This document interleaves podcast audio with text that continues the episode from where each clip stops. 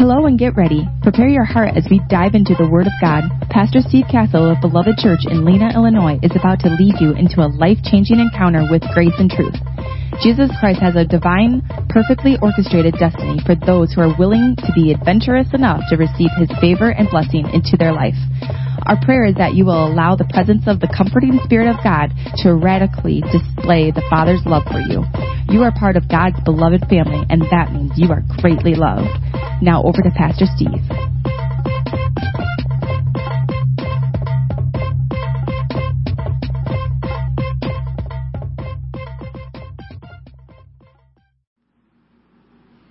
Mark? Okay. In um, Mark is in the house. in the books of um, Exodus, Numbers, and Deuteronomy, they talk about the children being punished for the sins of their fathers to the third and fourth generation, and yet other parts of the Bible says the sins of the children not to pay, pay for the sins of the fathers, and the fathers not to pay for the sins of their children. And I'm wondering how that can be reconciled. Okay, so uh, there's actually there's only two. Um, I believe it's uh, Deuteronomy and Numbers that say that the mercy of God is uh, for a thousand generations, but He will visit the sin upon the children and the children unto the third and fourth generations.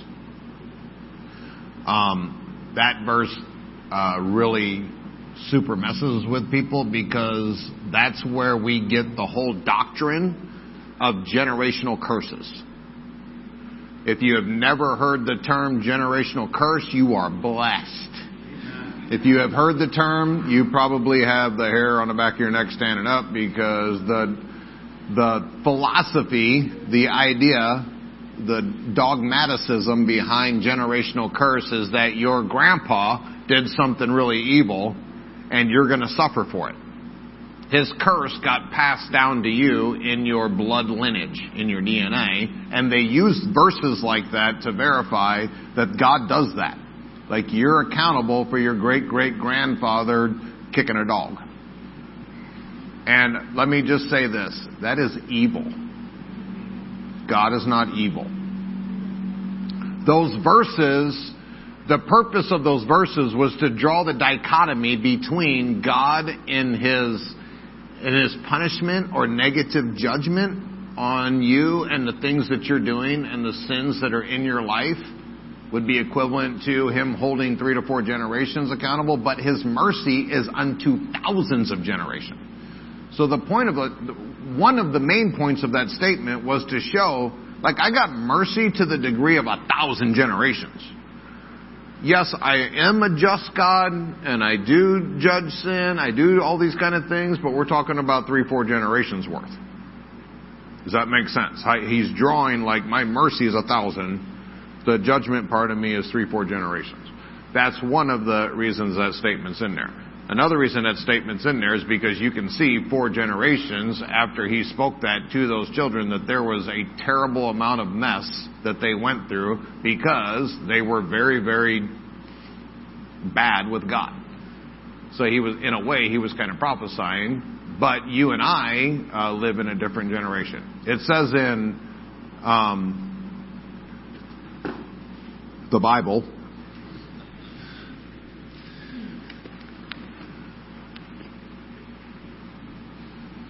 I think it's Ezekiel chapter 32. Um, the entire chapter says, You have heard it said in Israel that uh, the children's teeth are set on edge because their fathers ate sour grapes. And if you're following me, what they're saying is they were literally alluding to those verses. They're alluding to the concept of generational curses. My dad ate sour grapes, so my teeth are set on edge. He said, "You uh, in in and I believe it's Ezekiel 32. It says that you have heard that parable spoken throughout all of Israel, and then he says, you will never say it again. You will never say it again. Now this is interesting because this is Old Testament. Said you will stop saying that Do not say that anymore. God holds each person personally accountable for their life. There is nothing that God is holding me accountable because of my father, good or bad. I can be Billy Graham's kid or I can be Hitler's kid. I get to chart my own path. Now that's before the cross. And if you don't believe me, look at some of the people in, in the Old Testament. Abraham was the father of our faith, but he was kind of a terrible guy. And then he had a kid who was pretty good. And then he had a kid whose name was Deceiver. and then that guy had a bunch of kids, and they were all terrible. That's the 12 tribes of Israel. Go read the story of, of Judah and Issachar and all those guys. They were terrible people. Super terrible. And then every once in a while you'd have a good guy and you'd have a bad guy, and a good guy and a bad guy. So there's, there's not like this spiritual dynamic like a good parent automatically makes a good kid. Let me say something real quick to all the parents in the room.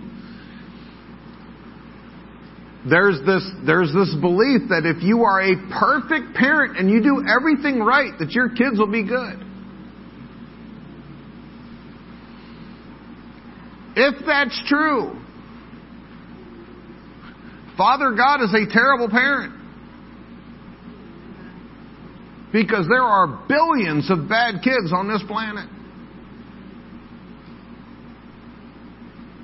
No, I'm not giving you an excuse to be a terrible parent. Say, well, this kid better figure it out. Start slapping them around. I'm not saying that. And I will say that if you raise your children in the nurture and admonition of the Lord, you increase their opportunity to grow up in godliness and to grow up with wisdom and to miss a bunch of stuff by exponential numbers.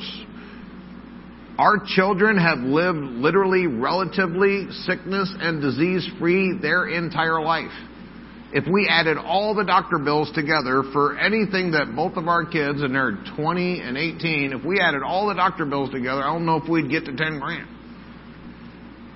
And Gunnar went to hospital twice in one year. Broke his arm and cut his face. Accidental stuff. But what I'm saying is like, we raised them under the belief and with a revelation of divine health. So even when they're acting stupid, they still don't get sick. Some of some other Christians can act stupid and expect to be sick. They literally expect not to be sick. Sickness to them is way out of the. We raise them in that. So you, there are things you can do as parents to facilitate the kingdom of God in your kids' life. But you you can take a horse to water, but you cannot make them drink. And kids are horses. They need whips, they need bridles, they need saddles, they need a small pen when they start out. They, I mean, whew. Need shotguns with salt rock. I mean, there is everything you need to do to raise kids.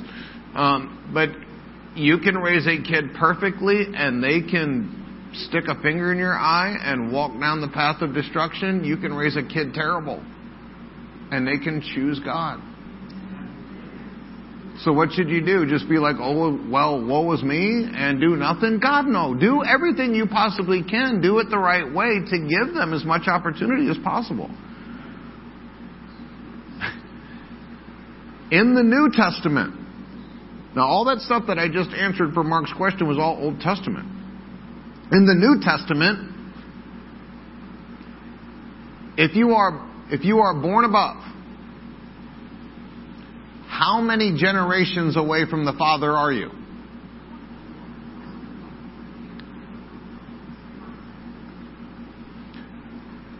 Father God has no grandchildren.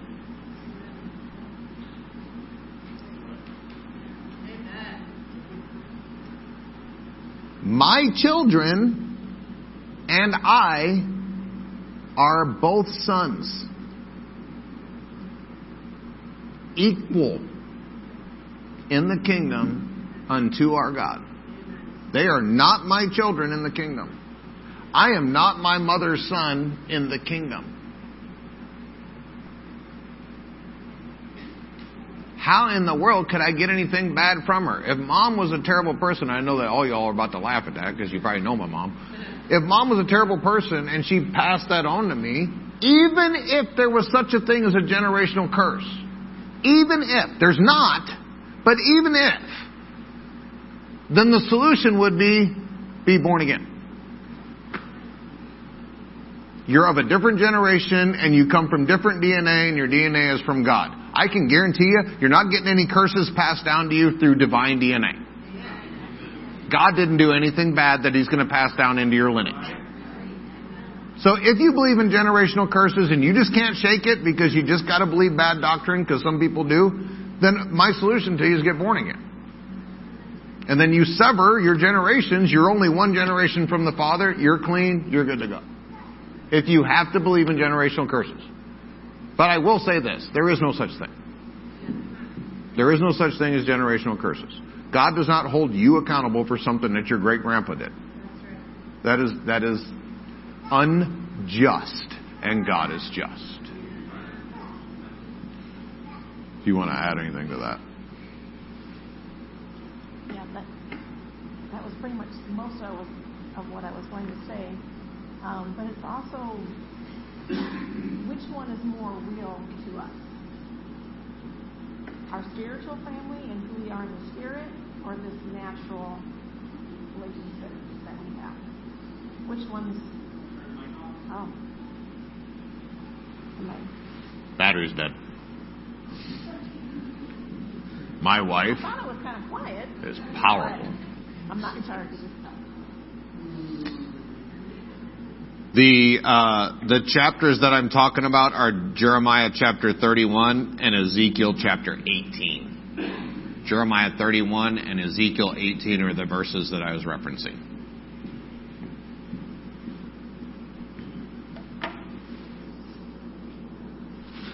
Oh, I thought he Nope. handed you. I can put my chest by your face. You'd like that, wouldn't you? Uh, That would be great. Okay, we're good. That's how I feel when I hear her voice. I get home after a long day of sheep counseling. Go ahead. Okay, thanks. Um, our spiritual family should be more the reality that we live in. That's the truth. That everyone that's born again is our brother and sister. Like, sometimes we have, as born again believers, we have a hard time um, with not taking on the opinion of our unborn again family. Because they'll try and speak things to you. Parents will try to speak things to their kids. Siblings will try to speak stuff to their siblings. And they're not even really your family. They're not. But yet it's, for some reason, it's, it come, it's a weight to us, or we believe what they're telling us. And they're not even, it's not real. It's not our real family. It's not the people that we should be um, letting have weight in words in our life. And I know that's hard because they're your parents. You love them. It's your kids. You love them. It's your sister or brother that you grew up and your whole child was with them. But in the kingdom, they're not. Um, and I know it's hard sometimes to separate that um, because you love them. And um, that's just one of the things that we really have to be purposeful about um, is understanding spirit is real. The kingdom is real. These natural families, temporary. temporary. Thank you. That was exactly the word I needed. When we get to heaven, they're not going to be our parents. They're not going to be our kids. They're not going to be our, our it, they're not. Kay and I were just talking about this literally the other day. Um, am I on? Oh. Okay. Uh, Kay and I were talking about this the other day. Like, you know, when we're, I'm just going to use the term heaven just so I don't nuke everybody. Um, but that's actually not the right term. We don't go to heaven. You're already in heaven. Um, the when we are uh, in the afterlife, I'll say it that way. When we're in the afterlife, uh, I was we Kay and I were just talking about so like we would we're going to be up there doing the gazillion things that we're doing with the supernatural power of God. We're going to bump into bump into each other on the street corner and be like, "Hey, hey, I know you." For some reason, I really feel like I know you. Like, but I can show you multiple verses that you don't even get to keep your memories. Well, that's going to mess with a bunch of you. You don't get to ask a question on this until next time. But you don't even get to keep your natural memories when you go. You know why? Because they're not real. Those of you that are still struggling with something that happened to you when you were five because you had a terrible experience and an uncle did something or whatever, you are the only person being destroyed by that.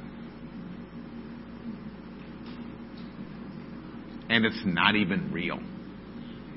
Well, it felt real and my emotions are real and my. Okay. I'm telling you, it's not real. And you can believe you or you can believe me. I can prove that it's not real, at least emotionally. I could, I could walk in this church. Let's say you never met me and I walked in and I had a police uniform on. And I walked up to Teresa and I said, uh, Teresa, I just came from outside. I'm a police officer.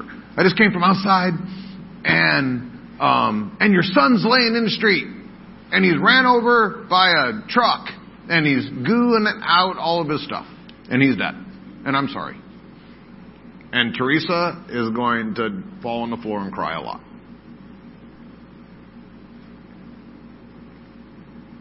And then after five minutes of her crying and snotting and, and everything, I say, ha ha, just messing. Not even really a cop. I don't even know you had a kid. Just being funny. Just a practical joke. After someone raises me from the dead because she kills me, I will say, were those emotions real?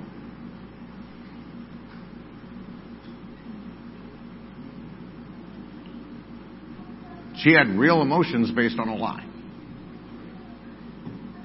I want you to really think about that. Just because you have emotions about something, just because you have feelings about something, doesn't make it real. It just makes it real to you.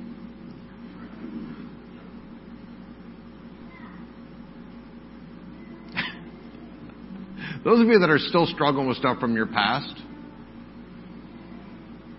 you should treat it like what you treat in one of those rooms and you hit a silver handle and it goes whoosh. If you treated it like that, if you got rid of just the emotional part of it, you actually could get testimony out of it. But because you won't get rid of the emotionality, you can't have testimony. Because it's still real to you, it still affects you, and to be fair, it probably still controls your life. There are people that will not get counsel from me because I'm a guy and they've had guys do them bad. And because I'm a guy, are you seeing? I'm in a prison that they built and I did not, I did not break the law. I didn't do a thing wrong. I cannot think of, even when I was an evil guy, I didn't do women that way. Even when I was evil. And I've been righteous for 25 years. I adore ladies. I do everything I can to treat them with respect, to treat them with value, to and there are a ton of ladies that will not get ministry from me because I'm a guy. Because they've had guys hurt them. So they've projected that on me because I'm a guy. And we wonder why we live in a society that's sexist and racist and the Christians are doing it. We're supposed to be leading this stuff. and along that line, if your if your unsaved sibling says something to you and it nukes you, your priorities are way out of balance, your values are way out of balance. If I tell you that you're righteous and truly holy, that God loves you, that you're valuable, that you are adored by God, and then your unsaved or partially unsaved or barely saved or whatever um, spouse, when you go home, says you're a terrible person and you don't do me right and I can't stand the way that you are and you're, and what they said is more real to you than what I said, you have a problem. And I'll guarantee you, you struggle to hear the voice of God.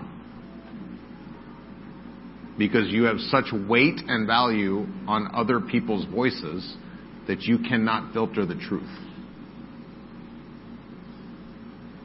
If Kay wakes up tomorrow and says, I hate you and I'm leaving you and this is a terrible marriage and I've always hated you and you've always been terrible and I hate your love handles. And she storms out of the house and I never see her again. Will I have emotions? Of course. Will there be things that I have to go through? Yes, of course. Will I have to? Yes. Does that change my value? Does that change the Father's opinion of me? Now I know that I, that's a that's a, a mouthful and a and a headful for a ton of folks. But I will tell you right now that there are people that are in this building that your physical families mean more to you than the kingdom of God. There are probably people in this building, and I'm not saying this because I know, there are probably people in this building that your pets mean more to you than the kingdom of God.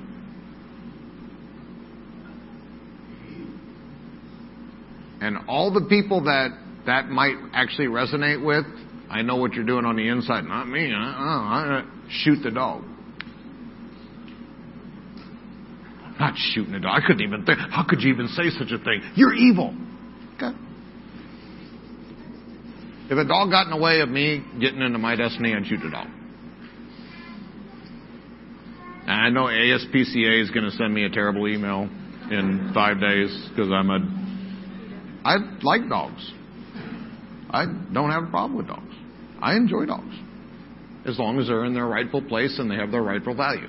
When they start dominating me, if you spend more on your dog than you do on your church, okay, we'll just we'll just move on. We don't prioritize the things of the kingdom. We wonder why the supernatural's not real to us. Why the natural is really real and the supernatural is really fake. To go, let me ask you this. Which one is more real to God? He lives supernatural. He lives spirit. He is a spirit. John 4:24. Those who worship him must worship him in spirit and in truth. If you are ever going to actually live the life that you're created to do, you are going to have to learn how to understand that this natural world is not real. That is real. That changes this anytime you want it to. Anytime you want it to. That made this.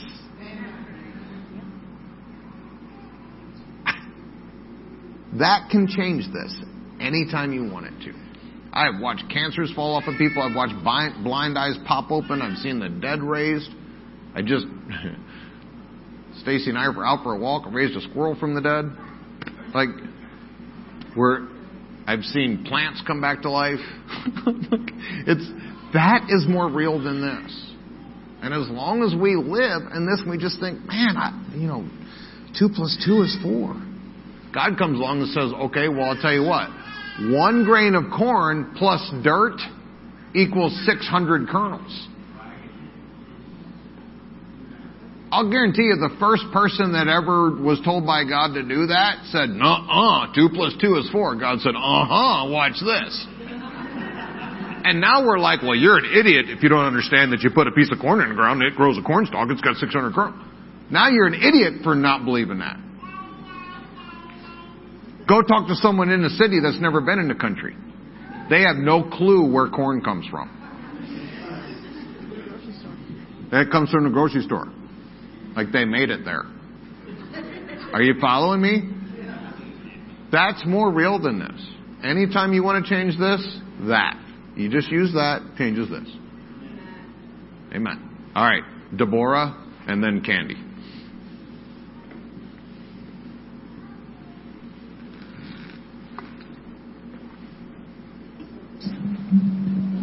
So there's this big dichotomy between the Old Testament and the New Testament with God. So it seems. Seems like in the Old Testament it's if you do this, then I'll give you that. You must perform for me and then I will grant you blessings.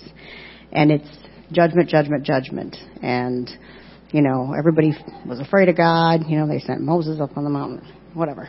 So in the New Testament, Jesus comes along and he's all love and mercy and grace. And it's like a completely different God than what's in the Old Testament. And yet, the Old Testament is supposed to be all type and shadow of what Jesus is. So, can you just kind of reconcile that succinctly? I will, recon- in- I will reconcile the entire Bible real quick for you in two minutes.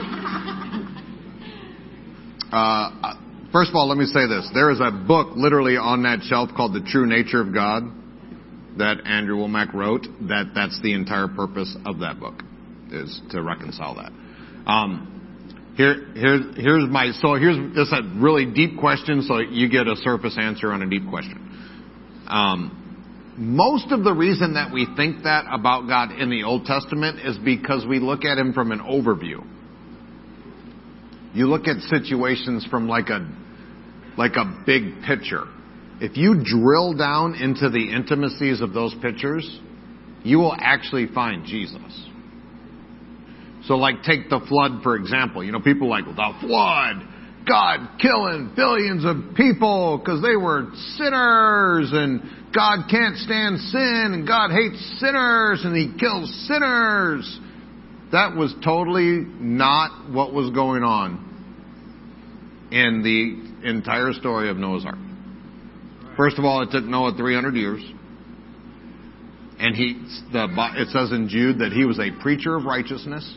He preached righteousness to his planet for 300 years.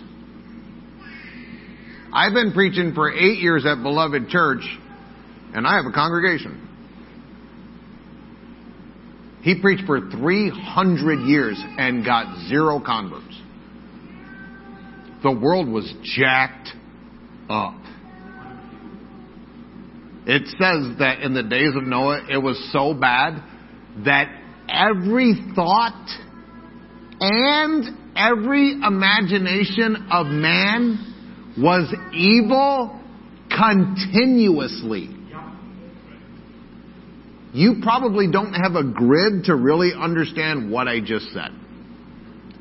Every thought, look, you might not be the best Christian in the room, but you got some good thoughts and some good imaginations.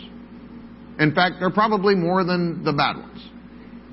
Even if you are not born again in this room and you're still of your father Satan, you still have some good thoughts. You still have some good imaginations.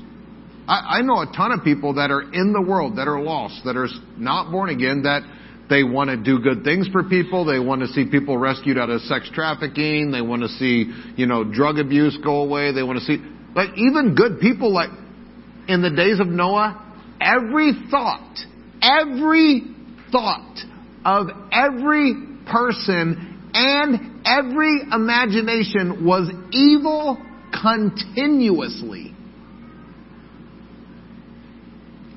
They were bad people through and through. And there was no deliverance in the Old Testament, and there was no being born again. Noah's Ark, the flood of mankind, was mercy. Mercy.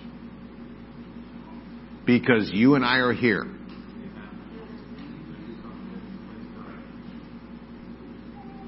That's why you got to drill down in some of these situations and see in the intimacies of them. Because if you just look at these from about, man was bad, God was good, kill bad man, move on. Like that was totally not it. Totally not it. And another thing is, everybody that died in the Old Testament went to Abraham's bosom, and Jesus preached to them. So even in the Old Testament, you still had a right to get the gospel and to either accept or reject Jesus Christ. So when everybody died in the Old Testament, they just didn't die and go to hell and burn forever.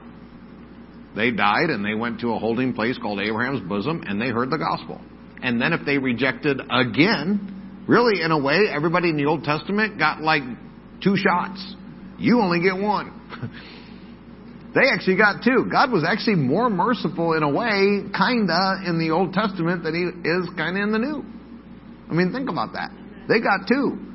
They got to accept or reject him on earth, and then they went to a holding place, Abraham's bosom, and then Jesus specifically went there. It says in Colossians that he went and preached to the souls, the lost souls. It talks about it in Ephesians. It talks about it in Jude. It talks about it in Peter. That he went and preached to the lost souls that were in Abraham's bosom, and they got to either accept or reject the gospel being preached by Jesus. Like if you reject that, you need to go to hell. when the Messiah comes and says, I'm the Messiah and I'm here to set you free, and you say, ah, heck with you. heck with you. Another thing is, God doesn't send anybody to hell. They choose. Uh, you might be thinking, well, what about the little bitty girl in, in, in, that's born in Iran and they never heard the gospel? You have a very small mind and you think that Jesus is not trying to go to the uttermost to save.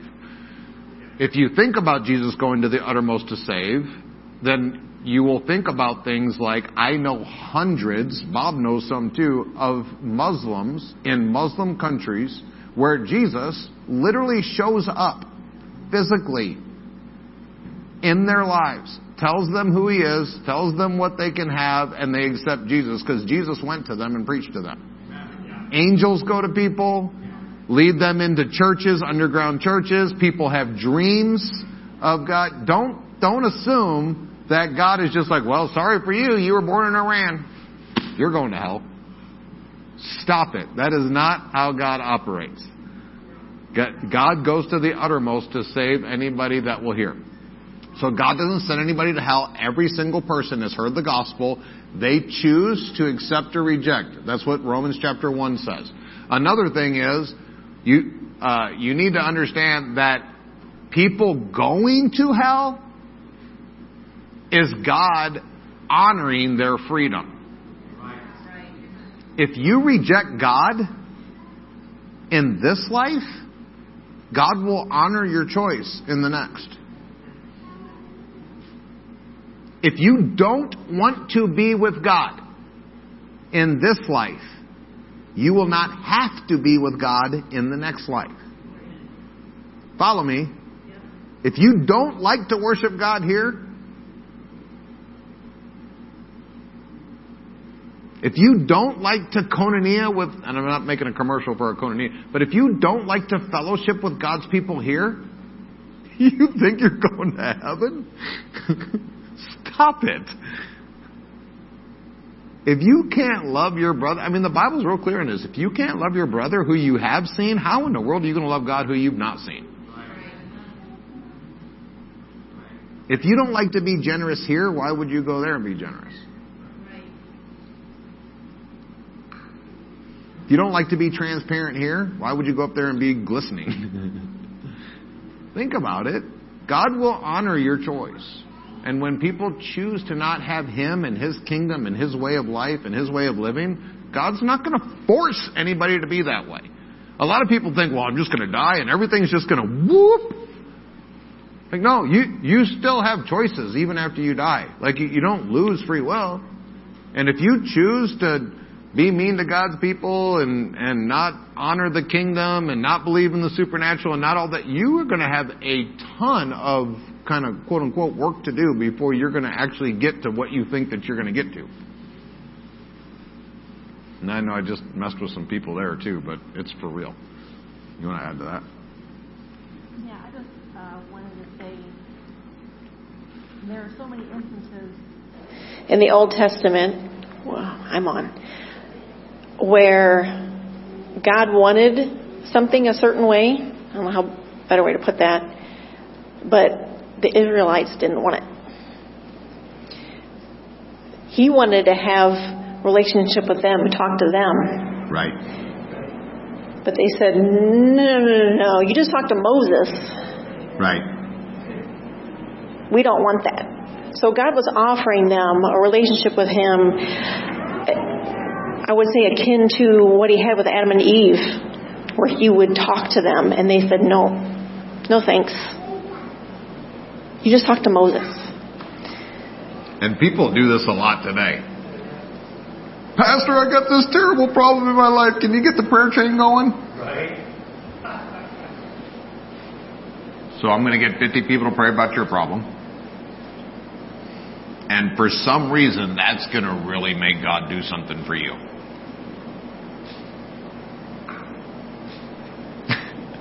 Am I am I killing enough sacred cows in here to to have a barbecue afterwards? if you and God are intimate enough to deal with your problems, you think bringing 50 people into the situation is going to help? By the way, I, I only ask select few people to pray for me because I know how some of y'all pray. Oh Lord, don't give him the cancer that'll make him die when he's young. He'll leave his family and his wife. Oh Lord, spare his life. Don't pray for me. Keep your prayers. I don't need none of that unbelief. Like Brother Hagin used to say, it's like a donkey braying at midnight in a tin barn. Keep it to yourself.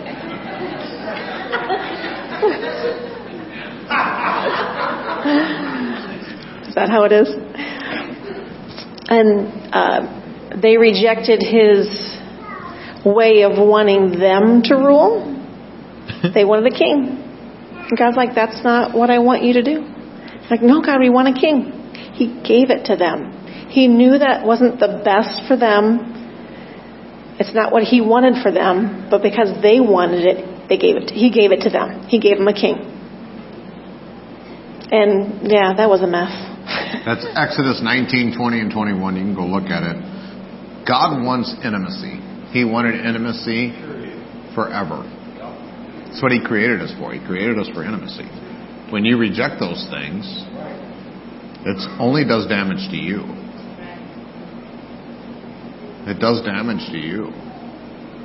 And how many people live their lives this way? Well, Jesus is my Savior. Jesus is my brother. Jesus is the lover of my soul. Is Jesus your Lord? Well, I mean. No, no, no. That's a good question. Is Jesus Lord? Well, I don't know. What do you mean by Lord? exactly. Go look it up. It means like he's in charge. Well, he, Jesus is in charge. Really? Are you doing that verse? There was a preacher friend of mine uh, that uh, some guy walked up and and he was fussing at him um, about this whole kind of idea of God not being sovereign to the way that he believed it. Like he, he was all fussy, like God can do anything he wants. And this guy literally from a gift of the Spirit said, Oh really? If God can do everything he wants, why doesn't he make you tithe? And the guy's like, and the preacher said, I didn't know he didn't tithe. It was like literally a gift of the Spirit that told me that he didn't tithe. And the guy walked off. but it's true. Like if, if Jesus is really your Lord, then you'll live that out. Like your life will reflect what His Lordship would usher in. So don't be assuming like God's going to do all these things in your life and you're not God, Jesus wants to be your brother. He wants to be the lover of your soul. He wants to be your savior. He wants to be your comforter. He also knows what's best for your life, so when he's trying to do that Lord thing, it'd be really wise for you to say, mm, okay, be Lord. You're in charge. A bunch of Christians don't live that way. They think freedom is doing what you want. If you think freedom is doing what you want, you've never met freedom. His name is Jesus. All right. Oh my gosh. Yeah. That was pretty good. Well, Candy, ask your question, and then um, I'll give a, I'll give a, I promise, a 20 second dissertation. Stop it. My question is, is just as like, you know, when you get married, one flesh. Yep. What can I do and my husband to be one flesh and spiritually get on the same level and, and also with our children, like help them grow in the spirit as well. Does that make sense what I'm asking? Yeah, it's relationship. You so the Lord supernaturally knit your guys' heart together at the altar. It's the same kind of a situation of being born again. It was a in in your born again instance you were of the earth and then you were born again above. Born above is what Jesus said in John chapter 3. Born above. You be all your DNA changed, everything 2 Corinthians 5:17 says everything became new. So at the altar when a couple gets married and they actually invite Jesus to be a part of that process, God takes two hearts. Now this is talking about a soul thing. That's why Jesus said they became one flesh. They don't become one spirit, they become one flesh. There's a knitting together of their heart, of their natural lives together. So if you believe that took place, then you're going to knit natural parts of your lives together. You're going to knit your finances together.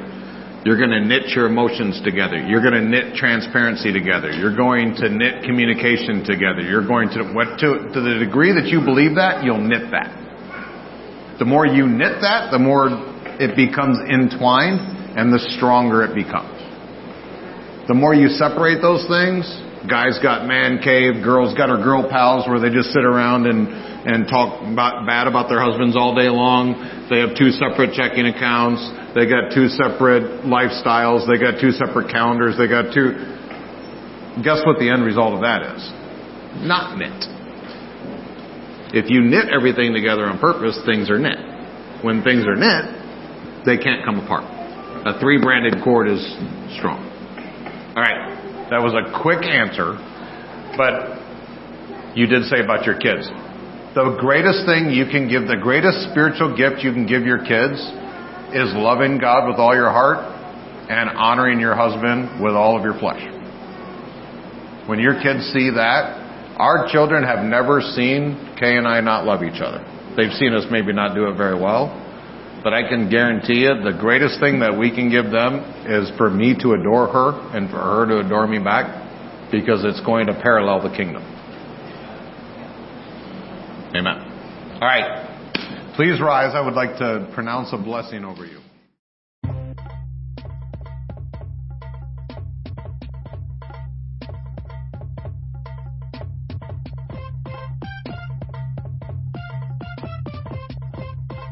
Thank you so much for sharing a few minutes with us as we have encountered Jesus Christ through the ministry of His precious, life changing Word. If you would like to learn more about the ministry of Pastor Steve Castle and Beloved Church, please visit us online at belovedchurchillinois.com or call us at 815 990 0367.